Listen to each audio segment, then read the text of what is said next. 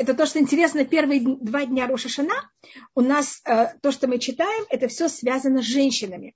У нас в первый день мы читаем про то в чтении Тора, отрывок из Тора, это о том, как Сара родила сына, а, в, а втором мы читаем о том, как Хана вымолила э, Шмуэля, молилась, и у нее родился сын. А во второй день мы будем читать о жертвоприношении Ицхака, который, конечно, вместо него, конечно, был принесен баран, но этим не закончится, а закончится о том, что рождается Ривка, которая будет в будущем жена Ицхака. Там упоминается первый раз имя Ривки. И потом, когда мы читаем пророки, мы читаем отрывок во втора из э, книги Ирмияу, 31 глава, и там опис, описывается о том, как Рахель молится за нас и плачет, и умоляет Всевышнего, что мы взяли и возвратились в Израиль. Как вы видите, у нас и чтение Торы, и отрывок из пророков, в Ошашана, в них всех есть эм, женские образы. В первый день это очень явно, во второй день немножко менее. И это у нас понятие того, что Рошашана это считается день, когда мир беременеет. Это мы говорим во время, после, каждый раз после трубения в шуфара в молитве Кантера. Хайом харат улам. Сегодня мир забеременел. И это, мне кажется, очень женское понятие. А что произойдет каждый день, это уже у нас в какой-то мере рождается каждый день. Может быть, перед тем, как я перейду к Хафтара, я только рассмотрю о понятии этого дня, Ошашана. Он у нас называется в Торе Йом Хазикарон, День памяти. Это когда день, когда Всевышний вспоминает каждого из нас. И все, что произошло с каждым из нас, Всевышний все помнит. Но это особое отношение к каждому из наших поступок. Это также называется Йом Туа, день трубения. Интересно, видите, на русском и труа это то же самое слово. Мы это называем также на иврите часто Йом Хадин, день суда. Это день, когда нас Всевышний судит. Йом Кипур это не судный день. Йом Кипур это день милости. Видите, в русском переводе это немножко искажено. А у нас этот день называется также Кесе, день, когда Всевышний, извините, день, когда луна скрыта. Это так говорится в 81-м псалме. Бакеса Йом Хагейну, в день скрытым нашего праздника. Это единственный праздник, который выпадает его первый день на начало месяца. У нас почти никакие праздники не выпадают на начало месяца, кроме Рошашана, когда луна скрыта полностью. И этот день у нас называется также Оры в 27-м псалме, что Всевышний нас освещает.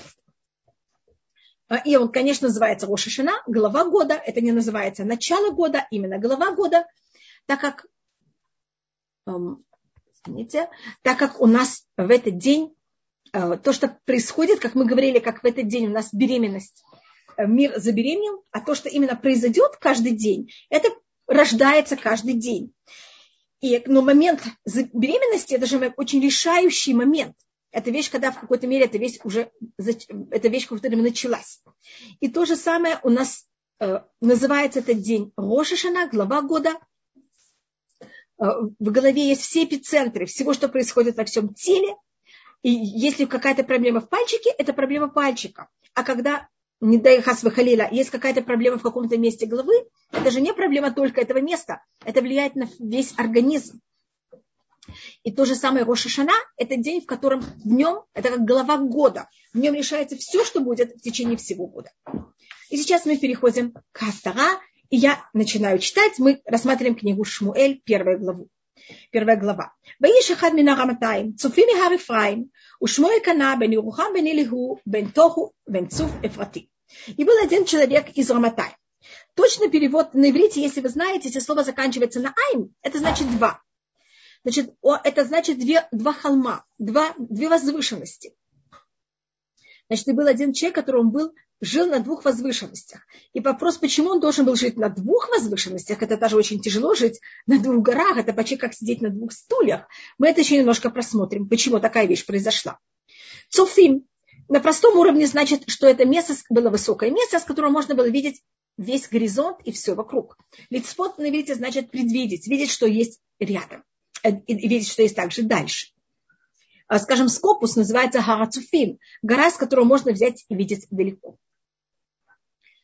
А устное предание – это Таргум Йонатан, это у нас одно из самых первых комментариев Танаха, когда это место, э, Танах был переведен на арамейский, он переводит суфим, это не физически, что они смотрят, а это имеется в виду прочество. И Элькана э, мы еще не знаем его имя, я вам уже его говорю заранее, он был из пророков. Его э, предки были пророки, его жена будет пророк, его сын будет пророк, и есть по одному мнению, что даже его внук будет пророк. И у нас такие вещи очень редко, чтобы это все семейство были пророки. Так как это очень индивидуальная работа, это вещь, которая не передается в наследство, это вещь, которую каждый должен достичь сам. И чтобы в одной семье скопились столько людей, которые достигли такую вещь, это не очень часто. Михар Ифраим. И он жил на территории горы Ифраим. Вы знаете, что Израиль был поделен на 12 колен. Каждое колено имело свою территорию, а колено Ифраим получило территорию в середине Израиля. Это в какой-то мере показывает о том, что он был очень, жил в самом центральном месте Израиля, очень, в какой-то мере такая символика очень важный. Мне кажется, всегда, если кто-то живет в столице или в центре страны, к нему есть особое отношение.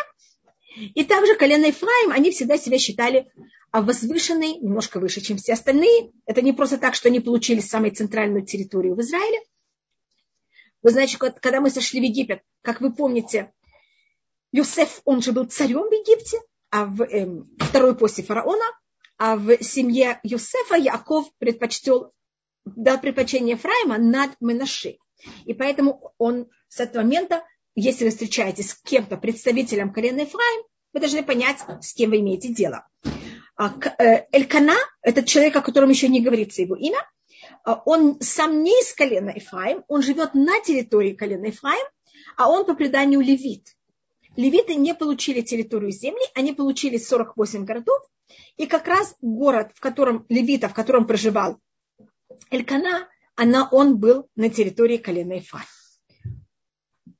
И сейчас нам рассказывается его имя. Его имя было Элькана, он был Сирухама, сын Элигу, сын Тоху, сын Цуфа, Эфрати. Эфрати значит очень важный.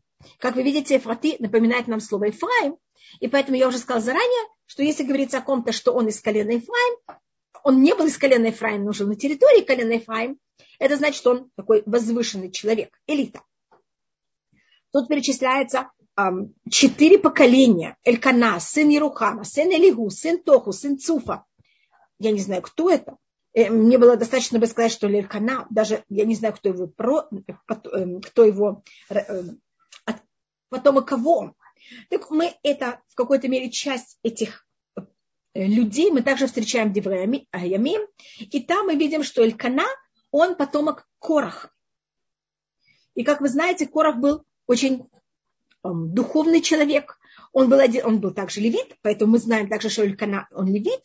И Корах, он был один из единственных людей, которые могли нести ковчег завета. А для того, чтобы нести ковчег завета, надо было быть эм, человеком, который может абсолютно властить над свои мысли. И, как вы видите, он э, и даже такой великий человек может сделать ошибку и эм, все свести к нулю. Как вы знаете, с Корохом произошла ужасная вещь. Он восстал против Муше, и чем-то то, что ему помешало, это потому, что он чувствовал, что в нем есть громаднейшие силы, и они, и Муше ему этим силам не дает места. А Муше это не был его выбор, это то, что было решение Всевышнего. Эм, и, э, как вы знаете, он эм, был наказан Всевышним, но его сыновья, как говорится в Торе, увней Корах лумету. А сыновья Кораха не умерли, и Элькана, он потомок сыновей Кораха. Есть мнение, что Тоху, о котором тут написано, он Асав, от которого также есть у нас псалмы. Мизмор Асав, у нас есть такой псалом, есть псалмы, которые начинаются с его именем.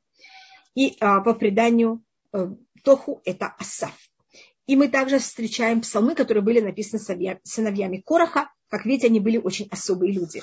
У нас есть предание, что если написано имя человека, имя его отца, если мы что-то знаем об этом человеке, и нам говорится, кто были его предки, это значит, что его предки, они похожи, имеют какую-то связь с этим человеком.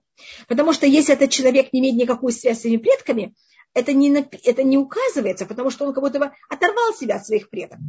Так как мы знаем, что Шмуэль пророк, а нам говорится, что он сын Элькана, из этого делается вывод, что его отец тоже был пророк, и в какой-то мере это также задевает всех или относится также ко всем другим предкам, которые говорится про, э, упоминаются о Элькана.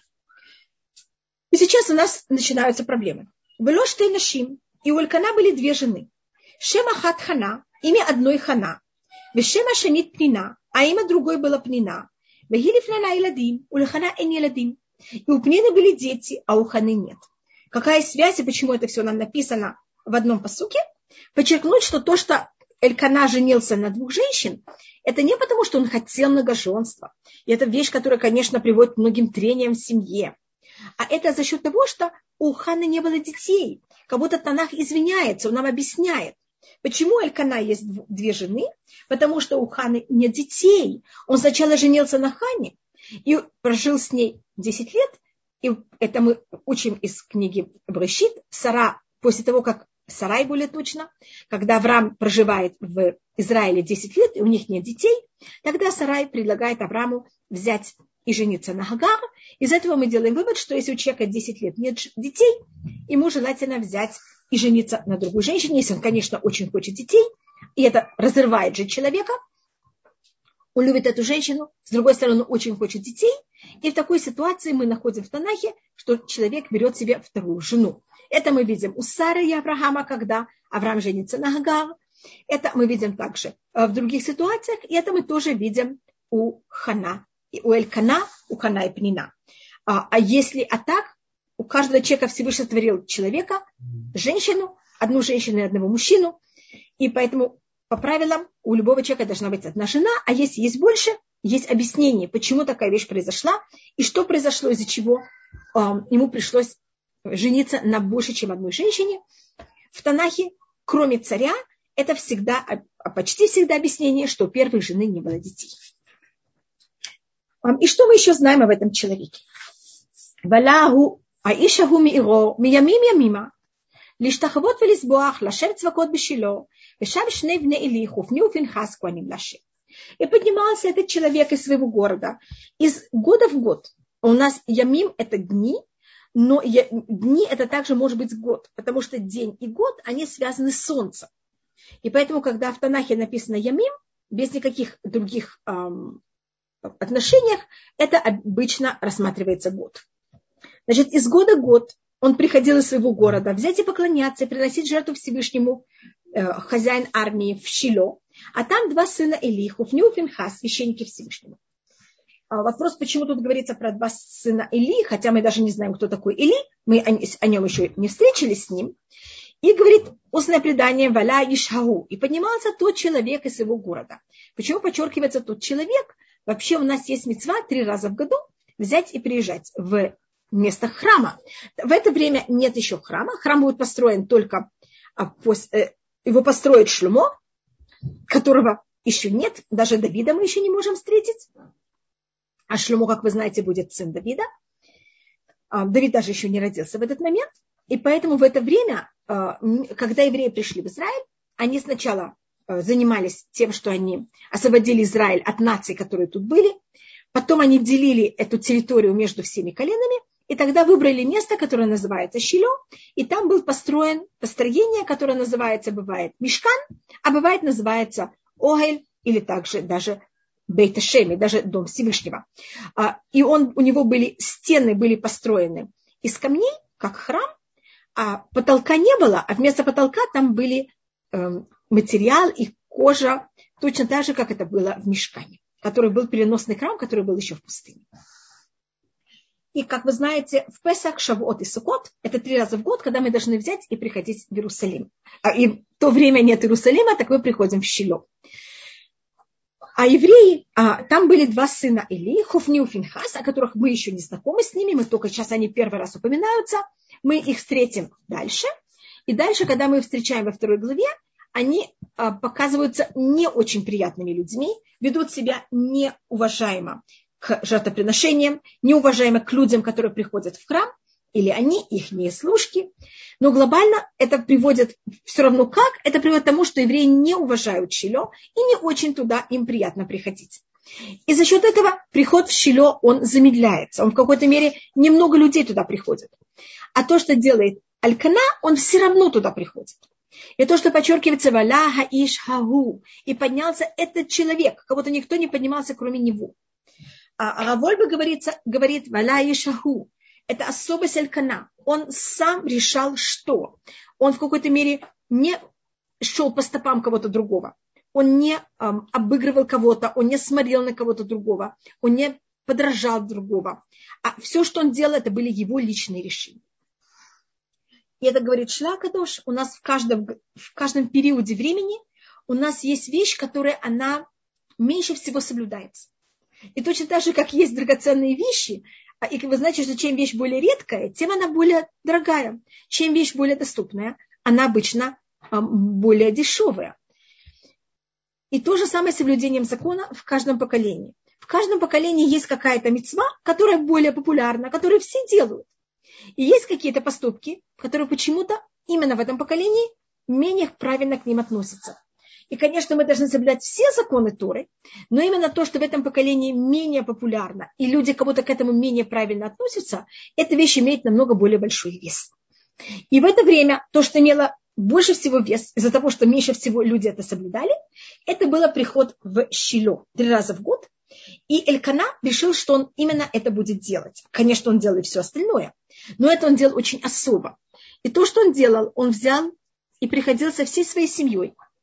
И они брали и шли без того, что они входили в дома, там, в гостиницы, они строили палатки в середине, разбивали палатки где-то на центральном каком-то месте. И когда приходили, люди проходили, видели вдруг палатки. Что это такое? Почему? И тогда они говорили, мы идем в Щило. Люди говорили, в Щило, там же бней сыновья Или. И он говорил, ну мы же не идем туда, мы идем к Всевышнему. Это же дом Всевышнего. И люди начинали плакать и говорить, о да, конечно. И тогда, когда Элькана видел, что вот как раз весь его маршрут от его дома, от Гар Ефраим до Шило, все люди, да, идут и поднимаются в Шило, он тогда менял маршрут и шел с другой стороны. И так Элькана привел к тому, что весь еврейский народ восстановил свой приход в Мешкан Шило. И тогда Всевышний сказал, ты возвратил моих детей ко мне, твой сын в будущем будет вождь этих людей. Я только хотела спросить, я видела, что у меня четыре вопроса, и даже поднятая рука. А, может быть, я только остановлюсь на минуту и прочитаю вопросы и попробую ответить.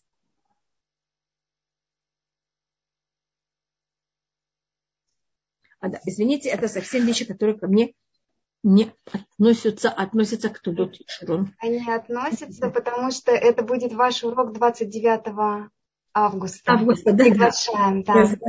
да. А, но это, это будет без Раташем в воскресенье в 6 вечера, 6 до 7 пожалуйста, каждый, кто хочет, может присоединиться, и без латыши мы попробуем это сделать. Я, у меня тут показано, что есть две поднятые руки.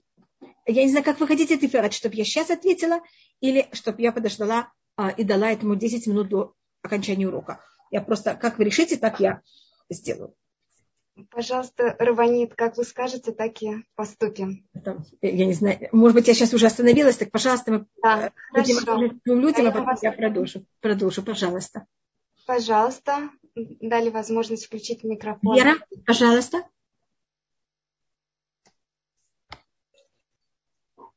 Ой, Вера, вы, снова я вас не могу слышать. Пока тогда включу Аня микрофон. Шалом, шалом, уважаемый Рабанит. А, мой, мой такой вопрос. Э, Масая вот Симан Либаним. Может ли быть такое, что Элькана и Шмуэль то же самое. Элькана ходил, и Шмуэль ходил, а сыны уже да, его да. Шмуэля.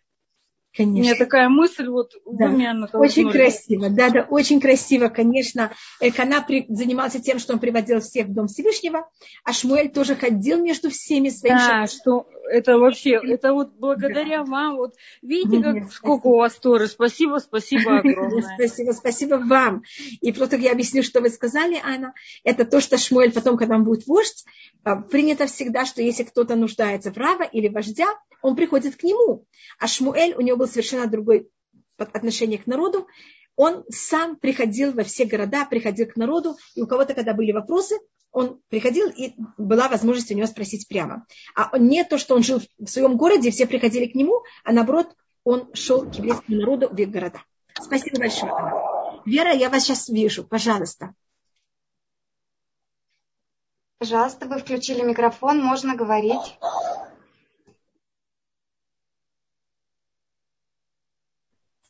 Не получается пока, извините. Хорошо. Не, пожалуйста. Если вы захотите потом, я оставлю пять минут в конце на вопросы. Пожалуйста. И четвертый посук. Баихайом. И был день. Вайзбах Элькана Ванатан Лифлина и что Лхоль Банео внутри Аманут. И вот был день, и взял и принес, принес Алькана жертвы. И дал своей жене Пнина и ее всем сыновья, сыновьям и детям их порции. Когда мы приходили в храм, мы должны были приносить несколько жертв, это обязательная вещь. В праздник приносить э, минимум два сорта жертв. Одна называется уля, уля трия. Это жертва, которая полностью сжигается, что Всевышний нам помог, что еще немножко мы тоже могли, чтобы построен храм, и могли это делать. Это жертва, которая сжигается только во имя того, что вот мы имели это достижение и возможность прийти в храм. Еще одна жертва, которая называется Шальмей Хагига, Шальмей Симха, которую мы также приносилась как жертва. Часть ее клалась на жертвенник, а другая часть отдавалась священникам, а другая часть мы ее сами ели. И мы делали из нее нашу трап, праздничную трапезу, и мы не просто ели мясо в праздник, а мы ели жертву. И у нас было такое ощущение возвышения и духовности во время трапезы. И говорится, вои хайом, и был день. Вопрос, какой это был день, почему это подчеркивается. Как вы знаете, у нас есть праздники, и три раза в год, когда надо приходить в храм, это Песах, Шавуот и Сукот. Песах, он семь дней. Сукот тоже семь дней, даже восемь. Шавуот это один день. Поэтому есть мнение, что это был Шавуот, потому что не говорится просто Ваи, просто говорится Ваи Хайом. И был какой-то особый день. Так по одному мнению это было Шавуот, потому что Шавуот это единственный из этих трех праздников, который только один день. А по другому мнению это приводит Шлакадош, что это был Рошашана. И как вы знаете, по Торе Рошашана он только один день. Но в Рошашана не надо приходить в Мишкан Шило. В Рошашана у нас нет такого понятия приходить именно в место храма. У нас мы приходим вместо, вместо храма только три раза в год. Это Песах, Шавот, Цукот, не в Рошашана. И рассматривается же так, как Алькана видел, что именно это понятие приходить в Мишкан Шило в это время у еврейского народа в какой-то мере понижено, и очень мало кто это делает, он решил, это не как добавка закона, такая вещь запрещена, но он решил, что он будет делать как будто больше, чем от него закон требует. Никто не запрещает приходить в храм даже 10 раз в год. И он тогда сказал семье, что они будут приходить еще раз в храм. И так как он подумал, когда же стоит, он решил прийти также в Ошашана. Именно в этот день Хана молится, и э, за счет этого у них рождается Шмуэль. Как видите, тем, что он выбрал вот эту особую мицву, которая его поколение меньше всего э, было на высоте, именно это дало ему вот этот его э, особый статус. И пятый пасук. ולחנה יתן מנה אחת אפים. И каждый раз, когда он брал и раздавал части жертв, жертвы, он давал, конечно, Пнине и, и ей все, ее все детям и сыновьям, это его тоже дети и сыновья. А Хане у Лехана и Тенмана Ахат Апай. А Хане он брал и дал одну очень такую хорошую порцию, какую-то двойную порцию. И почему эта двойная порция называется апаем? Это как, как два носа. Аф – это нос. А потому что, можно сказать, дает по носам, понимаете, как каждому. А ей давали как будто как два, двойная порция. Но на иврите слово аф – это тоже гнев. Что то, что он мог дать ей только одну порцию, это было и ей, и ему очень больная вещь, потому что Пнине он давал много, потому что, чтобы она раздала всем детям. А Хана никому ей было давать. Кетхана Ахев, так как Хану, э, Элькана любит Хану, Вашем Сагахма, а Всевышний закрыл ее матку. Это слово Ахев любит. У нас есть слово Огев. Это активная форма, когда я беру и кого-то люблю. Ахев на иврите – это форма глагола, которая показывает состояние. Скажем, на иврите человек, который спит, мы не говорим юшен, это неправильная форма, мы должны сказать яшен. Я не могу себя заставить активно спать. Я, это состояние, в которое человек входит, как голод, как жажда, цаме, э, раэв, это состояние. Я не могу себе приказать жаждать. То же самое Элькана, он был в состоянии любви хан. И что происходило? У нас тут описывается как раз то, что произойдет один раз всего этого, но тут описывается, что происходит каждый год. И гневила ее, ее неприятность. На иврите вторая жена мужа называется неприятность. Мне кажется, это понятно. Это ее, как у нас есть там эм, всякие названия, как невестка, там есть всякие названия род, родства и отношений родственных. Так у нас также цара, так называется другая жена мужа. Неприятность. И она взяла и нервировала ее, ее неприятность, имеется в виду э, ее соперница, жена, другая жена мужа, для того, чтобы ее гневить, для того, чтобы для того, чтобы она брала и э, точный перевод слова Арима это значит громила, чтобы и это одно объяснение, или Арима, чтобы ей было очень неприятно. Если вы просмотрите в Танахе, если ваш Танах будет очень точный и очень правильный, э, у меня он не такой правильный, поэтому я даже не могу его показать, показать вам, что у меня написано. В слове рейш, в букве рейш должна быть точка. У нас э, есть правила, в каких буквах могут быть точки и в каких нет. У нас есть две, два, три сорта точек внутри букв. У нас есть точка, которая называется дагишкаль. Это значит э, легкая точка, она может быть только в шесть букв. Это бет гимель далит каф пей таф. Бет гимель далит каф пей и таф. Только в этих шесть букв может быть то, что называется легкая точка. А у нас есть еще одно понятие, которое называется мапик. Он, это точка, которая находится в случае, когда гей в конце слова. И когда этот гей надо произнести, а не что этот гей становится как часть, э, просто для того, чтобы мы знали, что до него э, есть а, или там камац, то, что называется, а, и такой гей, он эта точка называется у нас мапик. А есть вещь, которая называется дагеш хазак. Это сильная точка. Она может быть во всех буквах алфавита, кроме гортанных букв. Она по правилам не может быть в алиф, гей, хет, айн и риш. Она может быть в гей, но то, что находится в гей в конце слова, это называется, как я подчеркнула, мапик. Это имеет другой немножко закон. Это подчеркнуть, что этот гей надо его произнести. Это не называется а, дагеш хазак ни в коем случае. И у нас теоретически по законам грамматики в рейш не может быть рейш это гортанная буква на иврите считается, пограничная гортанная буква, и в ней не может быть дагеш хазак.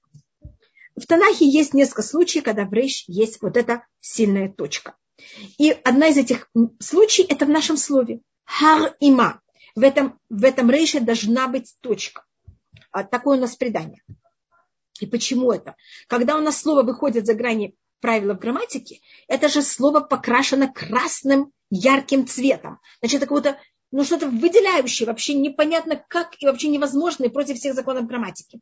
Как будто не просто она ее гневила, она ее выводила из себя. Она хотела, чтобы она громила. На иврите э, гром – это раам. Ки сагара шем рахма, так как Всевышний взял и закрыл ее матку. Какая тут связь между этими словами?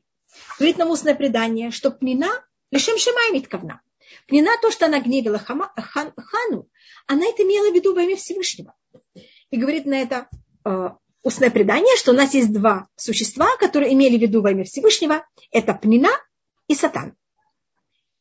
И говорят Балей Муса, что вы можете быть, э, не вы, Хасвы Халиля, человек может иметь в виду во имя Всевышнего и быть вместе этим Сатан. А поэтому э, то, что у меня очень хорошие цели, это меня совершенно не э, охраняет от неправильных поступков. В иудаизме не важно только цель, а важно также средства, как я дохожу до этой цели. И что имела в виду э, Пнина? Пнина, она понимала, что Элькана на ней женился, так как у Ханы нет детей, и она очень хочет помочь Хане, что у нее были дети. Они не встречаются, Пнина и Хана, никак, никогда кроме некоторых случаев. Как мы начали в начале книги Шмуэль, мы говорили о том, что этот человек жил на двух холмах. Очень сложно жить на двух холмах. А это имеется в виду, что они были два дома. Дом Ханы был на одном холме, дом Пнины был на другом холме. И он жил между двумя холмами. И они вообще не виделись.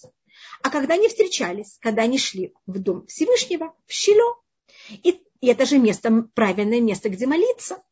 И поэтому тогда Хана ощущала, извините, Пнина ощущала, что это ее обязанность взять и привести Хану к тому, чтобы она громила и молилась, и тогда она получит ребенка. У нее великолепная цель. Но надо быть очень осторожным, как мы до этой цели доходим. И говорит устное предание, что она делала. Она говорила Хане, Хана, ты уже умы, ум, взяла и помыла личики твоих маленького, личика твоего маленького сына. Ты уже купила сапожки для твоего старшего сына. ты готова там с едой для твоих детей. Вы понимаете, что женщина, у которых нет детей, когда к ней такие вещи говорят, для нее это очень болезненно. И у нас такая вещь в иудаизме называется авера лишма. И у нас есть такое понятие. Авера лишма значит, когда делается неправильный поступок во имя Всевышнего.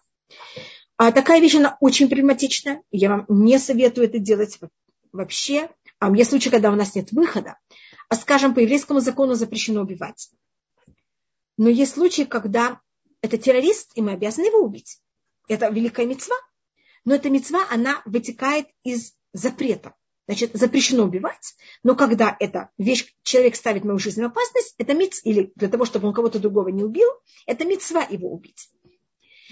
А, значит, если я делаю вещь, которая она мецва, без связи с авира, я, это значит правильный поступок, я от этой вещи имею право иметь удовольствие. В шаббат я ем и имею удовольствие от шаббата. Я, значит, если теоретически я говорю, что я соблюдаю шаббат во имя Всевышнего, может быть, было более правильно приготовить самую невкусную еду. И тогда говорить, я это ем только во имя Всевышнего. Но мы так себя не ведем. Мы готовим самую вкусную еду и говорим, что это во имя Всевышнего. Мы имеем полное разрешение иметь удовольствие от мецвы. Но если это авыра, мы не имеем права от нее иметь удовольствие. И если мы имеем удовольствие от авыра, это в какой-то мере теряет смысл. Это уже становится, может быть, даже неправильный поступок.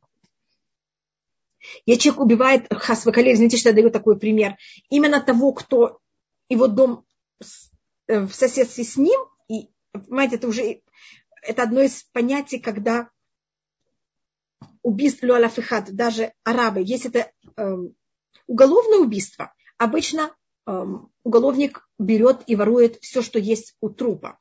А если это вещь в какой-то мере она не уголовная, тогда вызывающие берут и оставляют все деньги и все принадлежности человеку, показать, что это было, э, что мы не хотели иметь удовольствие физическое от этого убийства, а именно только идеологическое.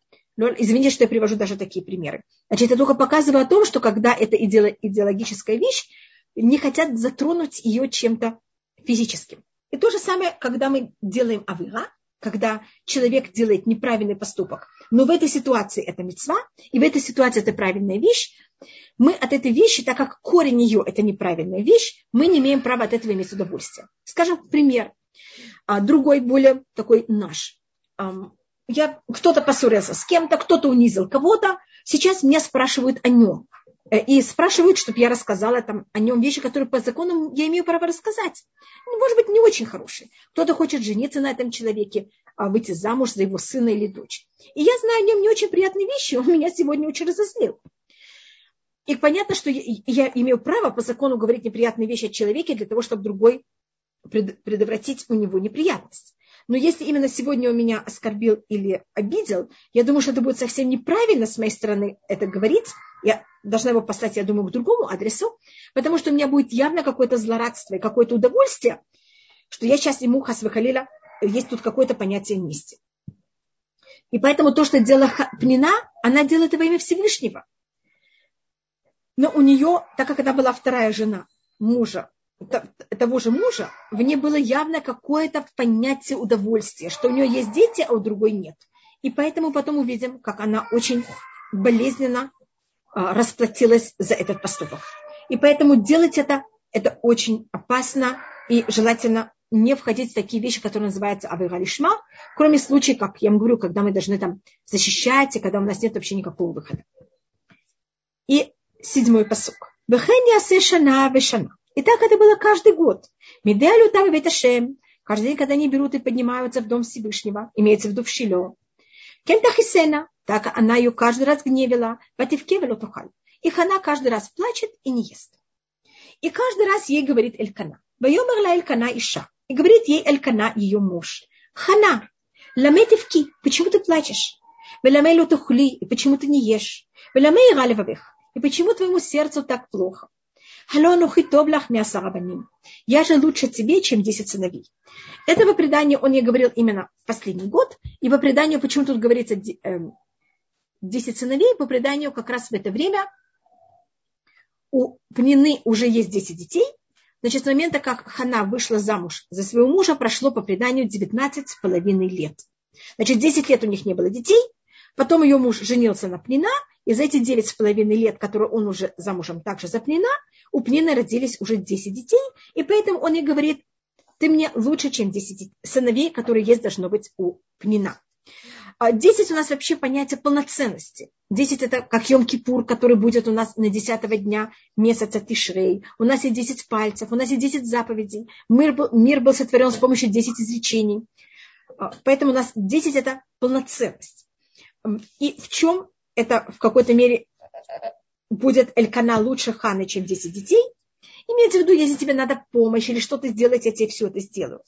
А устное предание нам рассматривает также, что э, говорит устное предание, Ханана пророк, она величайшая женщина, почему это так важно иметь детей. И одно из объяснений это, что женщина вообще в грядущий мир, главная вещь, которую что получают имеют уламаба, это за счет занятия Торы. Тора – это самая величайшая духовная вещь. А женщина не обязана учить Тору. И даже если женщина учит Тору, они получают награду совершенно другую. И чем же женщины, да, получают награду намного больше – тем, что они берут и помогают своих муж, своим мужьям, своим сыновьям, в какой-то мере делают им так, чтобы им хотелось и желало заниматься Торой. И Элькана говорит Хане, Хана, твоя помощь духовная мне, что я могу и желаю заниматься Торе, Торой, это тебе будет засчитываться, как будто ты брала и воспитала 10 сыновей, чтобы они шли по пути Всевышнего.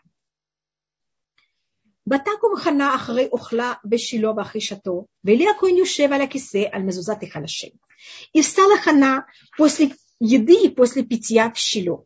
А Илья, э, священник, Илья Коэн сидит на престоле в привходе в, при, в, рядом с косяком э, храма Всевышнего.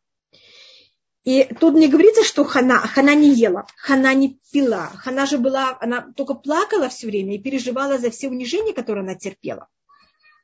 И вот после девяти с половиной лет Хана не выдерживает, она встает и решает взять, встать и молиться. И тут у нас описывается, в какой-то мере, когда говорится про Хану, вдруг описывается про Или а Или сидит на престоле. Понятно, что если я сижу, я сижу на что на чем-то. Почему подчеркивается хакисы на престоле? Говорит устное предание, как раз именно в этот день Эли был выбран как судья еврейского народа. Он главный священник, и он в этот день избран как главный судья еврейского народа. И вот это понятие сидит на престоле, имеется в виду не просто сидит на стуле, поэтому я это привела как престол. Он в какой-то мере получил власть на еврейском народе. И у нас есть правило, что Всевышний правит мир так, Везараха Шемеш, Уваха Шемеш, более точно Ува Шемеш, Везараха Шемеш. Это говорится в книге Кугелет. Перед тем, как Всевышний убирает из нашего мира одного праведника, который вождь еврейского народа, он заранее готовит того, кто будет следующий вождь еврейского народа. И в тот день, когда Хана сейчас решает молиться о рождении Шмуэля, молиться о том, чтобы у него родился сын, это именно тот первый день, когда Или становится вождем. Всевышний у него все приготовлено заранее. И сейчас мы, одно из вещей, которых я не смотрела, это имя Ханы, и я думаю, что я еще немножко это рассмотрю. В Имарат Нафиш, а Хане было очень горько на душе. Вот это полеля Лашем у Бахотивке. И она молилась на Всевышнего, и она плакала. А если вы тут заметите, тут почти все слова были двойные. Тут говорится Увахо Тивке, она плакала. Ватидор Невер, и она дала обед. Хотя если человек батидор, это глагол от обеда, понятно, что это обед. Зачем это подчеркивается? А, и мы потом увидим имао тире. Если ты увидишь, если видите, я говорю тоже, тот же глагол дважды. Мы видели, что это находится на территории, Элькана живет на территории колена Эфраим. Это единственное из всех 12 колен, которое заканчивается на Аим, что на иврите это значит два. Что-то двойное. А, Элькана жил на Раматаим, на двух холмах. У Элькана две жены, а у Или два сына. Я только хотела показать, что тут есть двойственность, тут все двойное. И это, конечно, вещь, которую мы не можем, это она не на поверхности, но если мы будем ее рассматривать немножко глубже, мы это замечаем во всей первой главе. И на этом, конечно, есть некоторые комментарии. Одна из вещей это что? За счет молитвы Ханы, и у нас весь первый, первая глава, родится Шмуэль. А Шмуэль, он один из единственных людей, который сравнивается с двумя людьми. Он в своей жизни и своим поведением вел себя как два величайших вождя. Он, конечно, он не дошел до их уровня, но он в какой-то мере проявлял в еврейском народе обе эти должности. У нас есть должность Муше, которая объединяла еврейский народ с Всевышним, и у нас есть Аарон, который занимался тем, что все евреи были объединены между собой, что все были в мире один с другим. Как говорится про, Аарона, Огев Шалом любит мир, Веодев Шалом и гонится за миром, Огев это любит людей, умыкарвальна Тура и приближает их к Туре. И вы, должны быть, знаете, как Аарон всегда старался, если он видел, кто-то поссорился, как он их всех старался взять и мирить.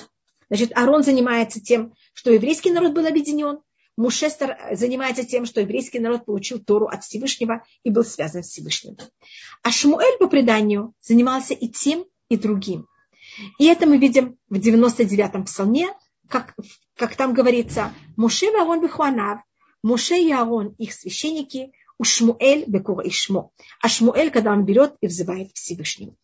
И поэтому мы видим в этой главе вот эту дуальность.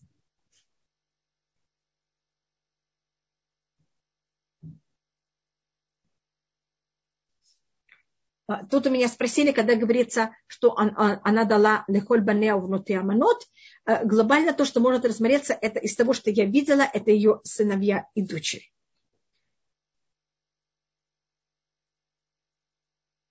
А меня спрашивают, откуда есть традиция взять и читать именно эту первую главу и начало второй главы до десятого посука после зажигания свечей. Это считает, это женщины, они, это в какой-то мере такой, такая сгуля, что женщина это читала после зажигания свечей, что у нее были праведные дети. И вот как Хана взяла и вымолила Шмуэля, также, чтобы каждый из нас вымолила, чтобы ее сын был великолепный праведник. И тут говорится, что Хана водит Пеле Хана Алаши. И молилась Хана на Всевышнего. Мы не молимся на Всевышнего, мы молимся к Всевышнему. А тут рассматривается, что Хана, она, мы это посмотрим, в какой-то мере немножко требует. И Хана также говорит Всевышний я не просто хочу ребенка для себя, я хочу, чтобы это было для тебя. Я хочу тебе дать, а у меня нечего дать. И вот этого ощущения, что у меня нечего тебе дать, мне так ужасно. Дай мне, чтобы я могла тебе дать. Поэтому, поэтому она хочет ребенка, которого она может дать Всевышнему, который даст миру. Поэтому не говорится, что она молилась к Всевышнему, а говорится, что она молилась на Всевышнего. А как у нас говорится в книге Дебраамим, кимият хахаколь, кимим хахаколь, все от себя, Умиятха натанулях. Из твоей руки мы даем тебе. Всевышний дай нам, что мы могли дать тебе. И тогда она, один за ты, посук ватидор недер. И она дает обед. Ватумар. И она говорит, Ашем цвакот, Всевышний хозяин армии. Имраот и ребо неаматыха. Если возьмешь и увидишь в бедности твоей рабыни. Узахартани велотишках атаматыха. И ты меня вспомнишь, и ты не забудешь твою рабыню. И ты дашь твоей рабыне семена людей. Унатати влашем коле михаяв, и дам я его Всевышнему все дни его жизни. Умуралю я лель рушо. Э, тут я переведу, хотя есть разные мнения, и страх не поднимется над его головой. Хотя тут муа написано немножко по-другому, чем э, обычно глагол страха. Если вы заметили, в этой строке написано три раза аматех. Три раза написано твоя рабыня. Говорит устное предание, почему три раза она называет себя рабыней Всевышнего? Она говорит, Всевышний, у женщин есть три особых закона. Конечно, женщины и мужчины должны соблюдать все законы, но есть некоторые законы, которые они предпочтительны женщинам. А есть один, который только для жен... особенный для женщины. Если есть дома мужчина и женщина, зажигание свечей – это именно перед праздником или шабатом, это именно дано, дано женщине. То же самое деление халы. И просмотрите, я только извиняюсь, что я это не приготовила заранее. Я думаю, что я просто напишу в каком-нибудь листике, потому что моя эм, доска уже почти не работает. Я извиняюсь.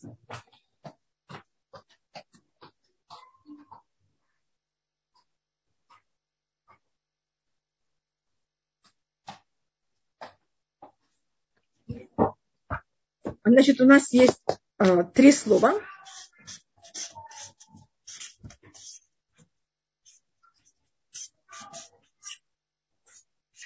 Значит, у нас есть три особых женских мецвод. Это халя, отделение халы, неда, это законы святости еврейской семьи, и хадлаката нер, это зажигание субботних свечей. Эти три вещи, которые особые для женщин. И Хана говорит Всевышний, не, не твоя ли я рабыня? Не соблюдала ли я этих три вещи? Наше э, понятие того, что мы соблюдаем законы, это наше подчинение Всевышнему. Это мы этим проявляем свое, э, проявляем то, что Всевышний нас властитель, и мы исполняем его желания. И заметьте интересную вещь, что эти три слова, если я их пишу в таком порядке, как именно они написаны обычно, меня составляет слово хана. Как вы знаете, у нас нет гласных, а поэтому если я рассматриваю только согласные, под этим словом, если я поставлю другие точки, у меня будет слово хана. Хана – это аббревиатура этих трех особых мецвод, которых хана и, говорит, и называет за счет этого себя три раза рабыня Всевышнего.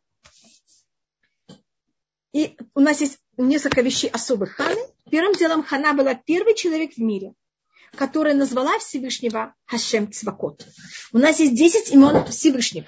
Десять имен Всевышнего – это десять проявлений власти и правления Всевышнего в нашем мире. Десять проявлений влияния Всевышнего в нашем мире. И каждое из этих проявлений имеет свое имя, и обычно кто-то из наших праотцов взял и одно из этих имен взял и раскрыл. Два имени раскрыла женщина, этот Хана. Она раскрыла имя Ашем Цвакот, Велюким Цвакот, в псалмах мы это часто встречаем. И это понятие того, что Всевышний хозяин армии. Армия, теоретически, должна быть организация очень организованная. А когда у каждого есть свое место, и каждый знает, что он делает, и никогда не делает что-то, что делает кто-то другой. А, а в мире, когда мы вышли из Египта, мы называемся, э, что мы вышла армия Всевышнего. Мы вышли по своей армии. Значит, в мире есть случаи, когда мы не видим порядок. Мы не видим, мы знаем, что есть порядок, но нам кажется, что это не совсем так. Когда все происходит как правильно, значит, есть храм, евреи находятся в Израиле, э, каждый еврейский народ именно на высоте, и те, кто более правильный, им лучше, те, кто менее правильный, наоборот. И наоборот, более правильно, все правильные, и все исполняют желания Всевышнего – тогда мы в мире, и как они более исправляют, им еще лучше.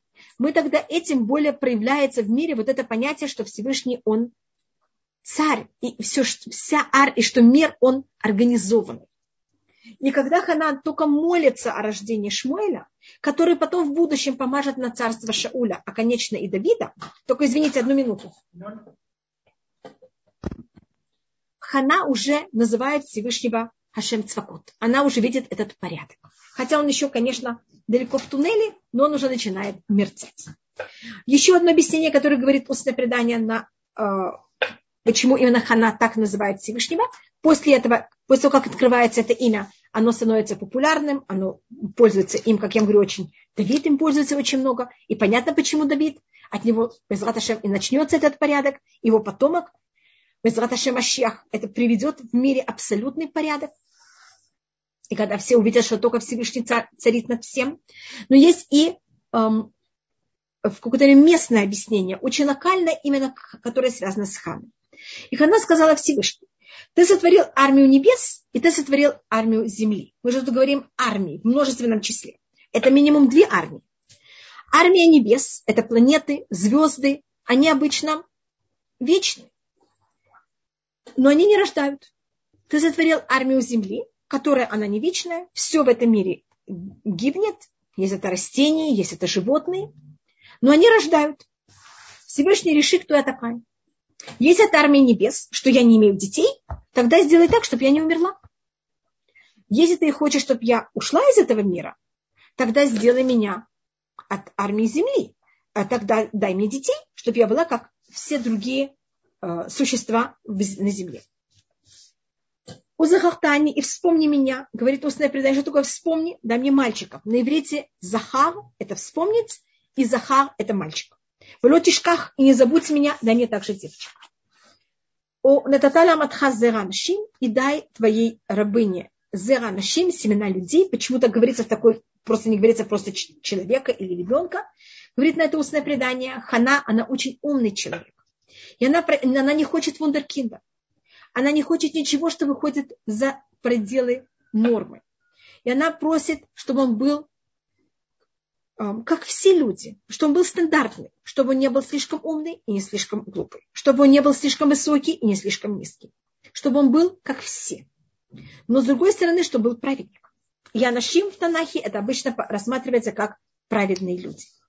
И тогда она обещает, что она его даст Всевышнему на все дни его жизни. Это имеется в виду, что он будет воспитываться в Мишкан Шило, этим, так как она требует от Всевышнего. Как мы говорили, она молится на Всевышнего, она от этого не может иметь удовольствие. Поэтому, как мы говорили, когда мы делаем что-то не очень правильное, мы требуем что-то, мы тогда должны быть осторожны. Это же в какой-то мере есть в этом какое-то понятие, называется хуцпакля пишмая, называется наглость по отношению к небесам. Мы молимся к Всевышнему, не на него. А, а когда это наглость к небесам, это уже что-то не очень правильное, это же наглость. Поэтому мы должны быть очень осторожны. И в какой-то мере она говорит, если мы от этого не имеем лично никакого удовольствия, это в какой-то мере нам сходит. Поэтому она подчеркивает, что она не будет иметь от него удовольствия, она его даст э, в храм, и он там будет воспитываться, и что у него э, не будет страх над головой, или имеется в виду страх людей, хотя в какой-то момент мы видим, что это не совсем так, а это может также иметь в виду, что он будет назир, он будет отшельник, и у него э, говорится, что что боятся, какой, что есть над головой, это волосы, и волосы, что они боятся, это ножницы. Это имеется в виду, что у нее он никогда не будет стричься, а он будет назир. У нас есть разные понятия назиут, а, обычно, когда в наше время никому не стоит ни в коем случае это делать, но глобально, когда человек решает, что он назир, это на 30 дней, когда был храм, и когда можно было после 30 дней прийти в храм и принести жертву. А, если, а есть понятие, называется назир мибети. Это когда назир с родов. Это когда родители мать, э, а только оба родителя должны согласиться. Тут мы видим, что это решает Хана. Потом увидим, как она об этом советуется с Элькана, и он тоже на это соглашается. Решают за ребенка, что он будет назир. Понять, тут это такая немножко, извините, что я называю это хитрость Ханы. Она говорит, я не хочу просто ребенка. Я хочу такого ребенка, который сможет выдержать быть назир. Назир это человек, который не стрижет волосы, не пьет вино, но, конечно, он женится и имеет детей. А, и у нас есть еще один сорт назиут. Это особый назиут, который был у Шимшона. Это называется назиут Шимшон, который не родители решили, что он будет э, назир, а пришел ангел и сказал им, что их сын должен быть назиром. Если есть вопросы, пожалуйста. Если нет, я продолжаю. Тиферет... Есть что поднятая рука, Лея. Пожалуйста, Лея, я видела, поэтому я хотела отнестись. Пожалуйста, Лея. Пожалуйста, Лея, у вас есть возможность задать вопрос. И Вера в свое время хотела задать вопрос. Ну, я перевела их э, в группу нашу, а. так что они будут, и будет возможность включить микрофон чуть позже. Хорошо, Хорошо пожалуйста. Ваяки выталит палель. И было, когда Хана, она молится достаточно долго, лифне Ашем перед Всевышним. Вели шумерат пе. А Или охраняет ее усты. Или тут в каком-то не очень простом положении он впервые видит новый сорт молитвы. Хана, она открыла понятие тфилат амида. Она была первый человек в мире, который молилась тфилат амида. Время молитвы открыли нам працы, порядок благословений будут тоже открыты мужчинами, а именно форма и суть каждого благословения открыла Хана. Вехана химедаберат алиба. А Хана, она говорит на своем сердце. Говорит, это устное предание, так как говорится Хана, отсюда мы учим, что женщины тоже обязаны молиться. Химедаберат алиба. Она говорит на свое сердце. Отсюда мы учим, что самая главная вещь в молитве – это именно наше сердце, наше, что мы думаем во время молитвы. Как сватеана от, только ее губы шевелятся. Отсюда мы учим, что когда мы молимся, мы не можем молиться про себя, мы должны слова проговорить. Выкулялу и шамеа, а ее голос не слышал. Мы молимся так, тфилат амида, что только мы слышим, а никто другой. Вехшеве алили шикура. И подумал Эли, что она пьяная.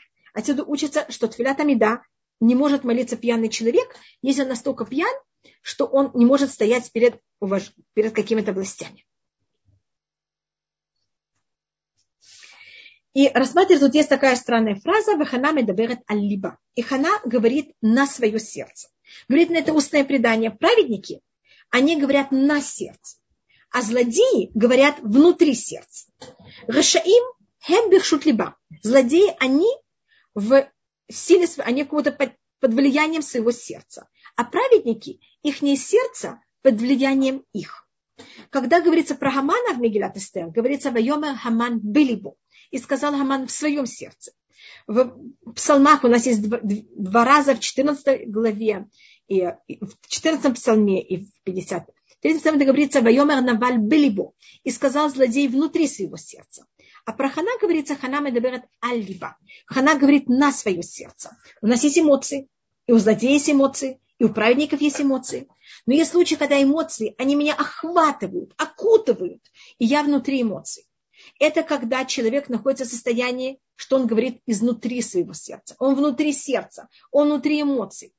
А есть когда человек, когда ему больно, тяжело, его унизили, и вместе с тем он в состоянии, вот это сердце, а я выше. И я могу управлять моими эмоциями. Я могу на них смотреть со стороны. И такой человек у нас называется праведник.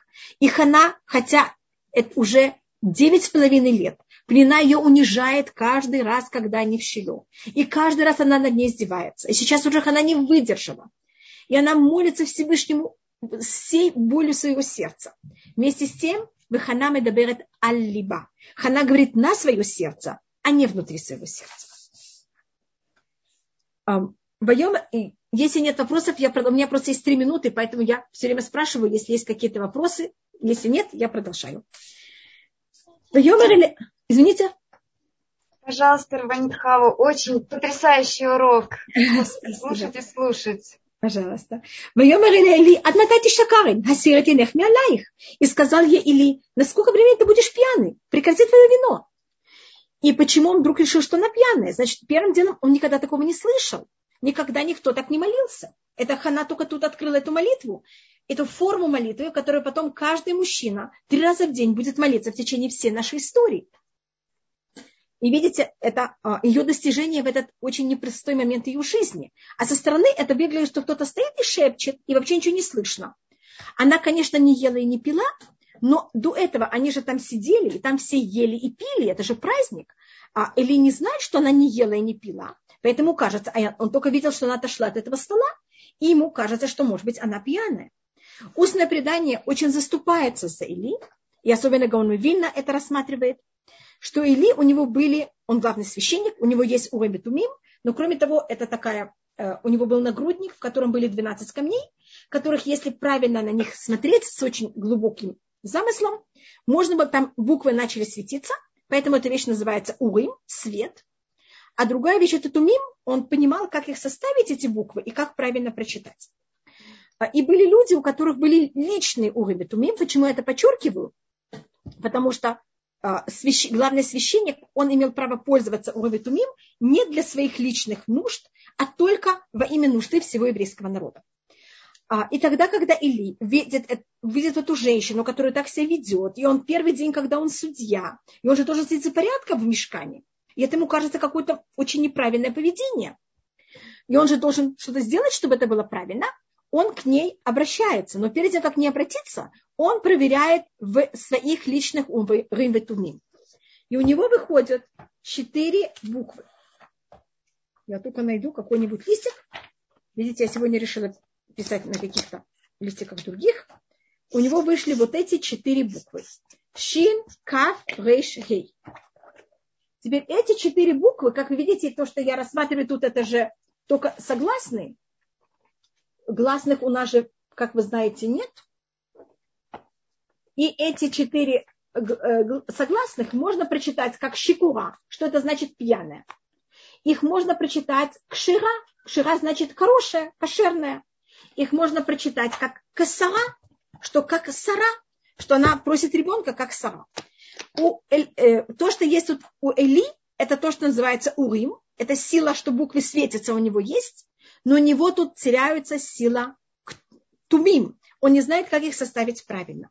И это показывает о том, что Хана, когда она только молится за Шмуэля, у нее уже есть больше силы, чем Эли. И Эли в какой-то мере теряет пол своих сил. Извините, что я останавливаюсь на такой не очень приятном посуке. Как вы знаете, конечно, у него рождается Шмуэль.